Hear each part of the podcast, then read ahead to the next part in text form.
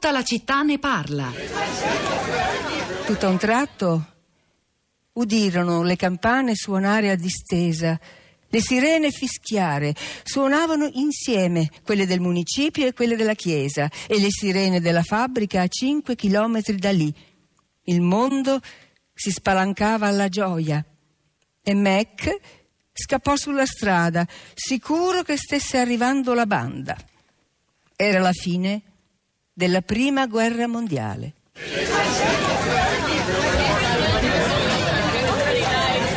Quella che avete ascoltato era la voce dell'attrice Anna Maria Guarnieri in un frammento di Mobili di famiglia di Alice Munro. Ebbene, Guarnieri è una delle dieci stelle del teatro. Di cosa si tratta? È un regalo che noi di Radio 3 vi facciamo in questa giornata che conclude eh, tutto esaurito, 30 giorni del teatro, eh, di teatro a, a, Radio 3. Sono dieci nomi prestigiosi del teatro italiano che hanno partecipato negli anni alle nostre serate e che possono essere riascoltati eh, con in spettacoli molto molto belli su il teatro di Radio 3.rai.it un po' tutte le trasmissioni del nostro palinsesto. Oggi sono eh, arricchite da brevi frammenti di queste stelle. Vi ricordo anche che questo mese di teatro si chiude eh, con eh, la serata in diretta alle ore 21 da Casa Pirandello a Roma eh, con Sara Betelà che legge alcuni brani del carteggio tra Pirantello e Marta Abba, l'attrice alla quale fu legato per molto tempo. Quindi vi ricordatevi la diretta questa sera alle 21 e poi andate su il teatro di radio3.rai.it perché da oggi sono disponibili per voi le 10 stelle del teatro. Rosa polacco. Pietro, buongiorno, buongiorno a tutti. Allora, eh, su, su, Facebook questa mattina comincio con il commento di, di, Stefano che dice: Si chiama sinergia, i dottori se ne vanno, gli italiani invecchiano senza soldi, non si possono comprare le medicine, andare privatamente alle visite, per cui aumenta la mortalità e risparmiamo sulle pensioni. Direi che tutto quadra. Eh, poi sono molti altri invece i commenti eh, nello specifico sulla professione del medico e su, sul, sul trasferimenti di cui abbiamo parlato. Angelo scrive: I medici che vanno all'estero in genere sono quelli bravi, che non hanno lo zio barone. Ma lo sapete che a Firenze c'è un piano reparto conosciuto da tutti col nome del primario, che è il figlio del primario precedente. Casi fatti curare Tulli. Tempo fa ho dato un passaggio a un giovane laureato in medicina a Udine che si stava trasferendo in Germania. Chissà che fine eh, ha fatto questo medico. Eh, Rosanna dice: Sono d'accordo, è bello che i medici vadano all'estero, ma deve essere una scelta scelta, non una necessità. Mio figlio, 29 anni, a luglio prossimo si specializzerà in cardiochirurgia ed è probabile che sarà costretto a trasferirsi in Inghilterra o in Germania. Ma mica è bello così, no? Eh, però mh, mm, le risponde in qualche modo eh, Luca eh, che ci scrive: Sono medico, 31 anni, diverse esperienze all'estero, ma sempre in Europa. La mia famiglia ha investito molto per permettermi di studiare, ma non ho potuto andare negli Stati Uniti, dove per il mio campo sarebbe stato importante poter studiare. Ogni volta che sento i genitori lamentarsi per il fatto che i loro figli, noi, siamo costretti ad andare all'estero, penso che non capiscano, forse per un fatto generazionale, quanto sia importante oggi per un giovane medico spostarsi, lavorare in diverse equip, conoscere tecniche, ricerche, sperimentazioni direttamente. Non è una costrizione la fuga, ma una grande opportunità per diventare un medico migliore. Non ci poniamo il problema di dove operare, ma di operare sempre meglio e bene e magari poi riportare a casa nostra nostra quello che abbiamo imparato. Allora, tre ascoltatori nella nostra piazza. La prima è Rosella che ci parla dalla provincia di Grosseto. Buongiorno Rosella, benvenuta. Eh, buongiorno. buongiorno, io volevo um, aggiungere alla, all'attenzione, alla riflessione alcuni aspetti. Eh, primo, l'aspetto meritocratico che eh, viene scarsamente eh, preso in considerazione. Durante, per entrare in specializzazione non si selezionano in base alla meritocrazia, ma in base ad altri parametri. Eh. Cosa intende Rosella? Ci spiega? Ha un'esperienza concreta in materia? Sì, certo, certo, certo, ho un'esperienza concreta. Io mi chiamo Rosanna. Ah, eh, ho un'esperienza eh, mi, dunque un'esperienza concreta perché ho una figlia medico, eh, laureata e specializzata con 110 lode e che eh, intanto oh, nella specializzazione eh, si è arrivati, non, eh, si è arrivati con un certo mi, mi perdoni Rosanna, dove lavora oggi sua figlia come medico? Eh, oggi lavora in Svezia. In Svezia. E quando, A c'è, quando c'è andata, se posso chiedere? Certo, eh, lei è andata due anni fa in Svezia. Come mai proprio in Eh, Svezia?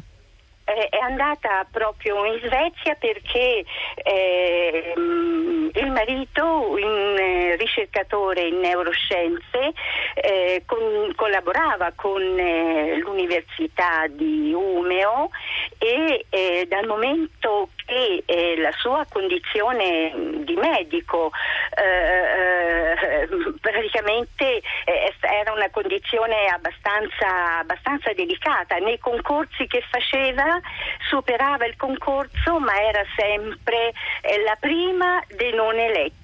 La prima, eh, insomma, se c'erano tre posti arrivava al quarto, al quarto Ci dica posto. soltanto questo, ecco, dal punto di vista della remunerazione, del salario, ma anche di quello che viene definito un riconoscimento della dignità della professione, si trova meglio, si trova bene in Svezia? Non c'è, non c'è paragone. Dopo che eh, in un corso di sei mesi eh, ha imparato la lingua e questo corso di lingua eh, è fatto all'interno mm, de- de- dell'ospedale, eh, il suo contratto è diventato a tempo indeterminato, eh, forti riconoscimenti a livello personale perché viene premiata la eh, viene premiata la professionalità e la competenza. Grazie Rosanna per aver condiviso questa storia personale con noi. Giancarlo, buongiorno, benvenuto. Buongiorno. Da, da dove ci parla? Da Roma. Prego. Sono un vecchio medico, ho 80 anni e la mia esperienza è che nel tempo il numero degli amministrativi è and- è andata crescendo in maniera Il spropositata. ruolo degli amministrativi. il ruolo degli amministrativi, a discapito di tutto il corpo sanitario, medico prima e, e infermieristico dopo. Questo fatto, questo spreco di denaro, perché poi la maggior parte degli amministrativi ritengo che non siano utili, una volta si poteva andare avanti benissimo, le competenze d'accordo che ci può essere un miglioramento nel tempo e le necessità possono aumentare, ma c'è una sproporzione così netta dovuta ad aberrazioni di, tipo- di tipo sindacalistico, politico e via dicendo che tut- a tutti è noto. Quindi quando si parla di medici che poi non hanno possibilità di, di fare la specializzazione, di non poter entrare negli ospedali, eh, tutto dipende da, da questa situazione della sanità italiana, ritengo. Lei si è fatto un'idea del perché è andata così? Non ho capito. Perché questo eccesso di amministrativi, di burocrazia, come diceva anche Daniela Minerva poco fa? Perché? Ma io posso dire una mia esperienza particolare. Io avevo una, una portantina, una, un'attuale ausiliaria che aveva il diploma di liceo classico. Eh, dopo due anni di lavoro, tre anni di lavoro come ausiliare, quindi a lavare i pavimenti, a aiutare eh, a portare le, le barelle e via dicendo, è passata in amministrazione. Ma è col titolo di ausiliaria, quindi c'è stato anche un passaggio di, perso- di personale che entravano nella, nella parte sanitaria, nettamente sanitaria, e passavano poi nell'amministrazione. Poi ci sono inseri- inserimenti vari, di, eh, invenzioni varie di, di- di posti e di dirigenze. La burocrazia direi che è diventata un, un elemento deteriore e, e- e che pesa costantemente dal punto di vista economico. Grazie Giancarlo, grazie Prego. davvero Rosa. Ancora da Facebook sulla città di Radio 3 Danilo dice quando parliamo dei problemi di occupa- occupabilità ce lo ricordiamo che a un medico di base italiano è consentito contemporaneamente esercitare la professione privata come specialista e anche coprire guardie mediche notturne per poi lamentarsi che hanno troppo lavoro, far durare una visita eh, mediamente due minuti senza farti parlare e spedirti da uno specialista a pagamento perché non vogliono sforare i budget annuali di prescrizione. Allora non sarebbe il caso di impedirlo, non sarebbe il caso di abbassare il tetto massimale di pazienti al medico di base che guadagna fino a 5.000 euro al mese, far lavorare così più medici giovani, lasciare chi vuole esercitare la professione privata di farlo senza rubare posti ai medici di base. Basta questa difesa della casta medica. Il post di Danilo continua, potete leggerlo tutto sul nostro profilo Facebook della città di Radio 3. Io volevo segnalare a, proposito, abbiamo sfiorato anche la situazione europea della professione medica. Se volete saperne un po' di più di come vanno le cose in altri paesi, Spagna, Olanda, Germania, sul nostro blog, la città di radiotere.blog.rai.it abbiamo pubblicato un approfondimento di quotidiano sanità che paese per paese vi racconta come vanno le cose, i pro e i contro. Poi anche una bella storia di Ludovica Liuni dal Fatto Quotidiano sulla Svizzera, sogno dei medici italiani. E poi ancora altri materiali, analisi sui dati Alma Laurea, la città di radio3.blog.rai.it. Continueremo anche ad arricchire il blog dopo la fine della diretta, anche con le voci di chi è andato in onda in questa trasmissione, con il meglio insomma della puntata. Margherita da Palermo, buongiorno. Buongiorno.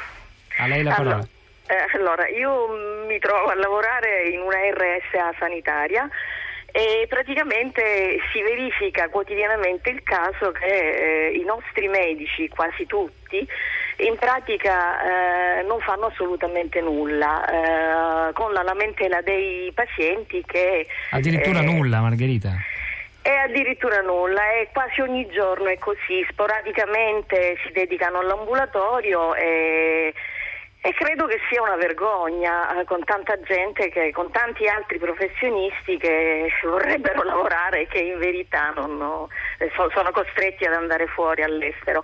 E questa è una cosa spiacevolissima perché fra l'altro raccogliamo quotidianamente lamentele eh, dei nostri pazienti che si sentono sostanzialmente abbandonati. Margherita, noi ora possiamo soltanto raccogliere questa breve denuncia, Sì. siamo in chiusura, poi magari ne riparleremo e approfondiremo un po' meglio. Per ora grazie anche a lei, Rosa, non so se hai ancora... Beh sì, c'è un'altra Sì. denuncia, diciamo da Silvia, viene da Twitter, dice Liguria, un milione e mezzo di abitanti, 5 ASL, mancanza di organico di medici e infermieri e liste d'attesa insostenibile. Poi c'è Enrico che ha seguito molto su Twitter la puntata, dice quelli bravi medici lo sono anche perché hanno fatto esperienze estere da non sottovalutare umanamente e professionalmente. Emanuele Di Cavio stamani alla parte tecnica, Piero Pugliese alla regia, Pietro del Soldai Rosa Polacco a questi microfoni, Cristina Faloci, la nostra curatrice Cristiana Castellotti, Florinda Fiamma, vi lascia la linea Radio Tremondo, c'è Anna Maria Giordano al microfono, le 11.30 Radio Trescenza, noi ci risentiamo domani mattina alle 10.